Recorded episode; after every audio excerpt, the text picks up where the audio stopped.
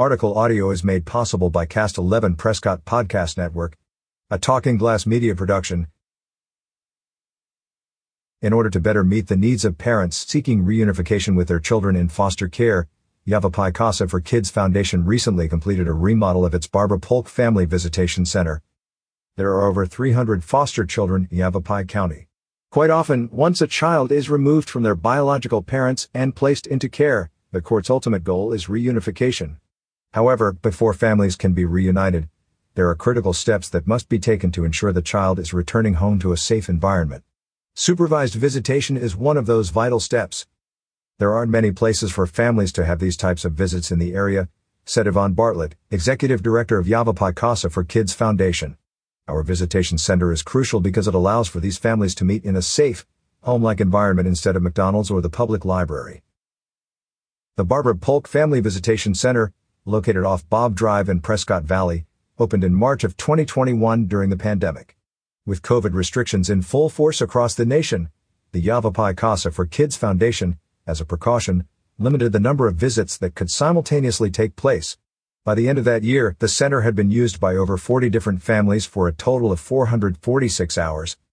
We didn't know what we didn't know, stated Mona Stevens, Development Director of Yavapai Casa for Kids Foundation. After lifting the COVID restrictions, we quickly found that the space wasn't set up for adequate privacy when multiple visits occur simultaneously. In 2022, the Barbara Polk Family Visitation Center had been used by over 60 different families for a total of 942 hours.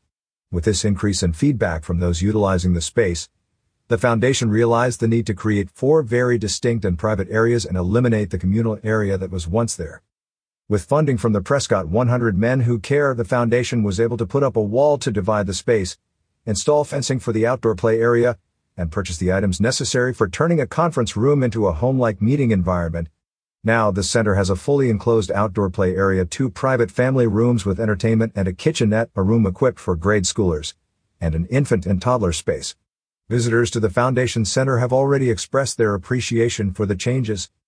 Yavapai Casa for Kids Foundation is anticipating another year of growth for the center, in terms of usage. With the remodel, they now feel better prepared to handle the growth in a way that works for all parties involved. To learn more about the Barbara Polk Family Visitation Center, find out how you can use your US tax dollars to help sustain the space, or to find out more about the foundation, visit yc4kf.org or email info at yavapaicasaforkids.org. Catch up with more local news stories on signalsaz.com. Advertise your deals with Talking Glass Media Idealios. Learn more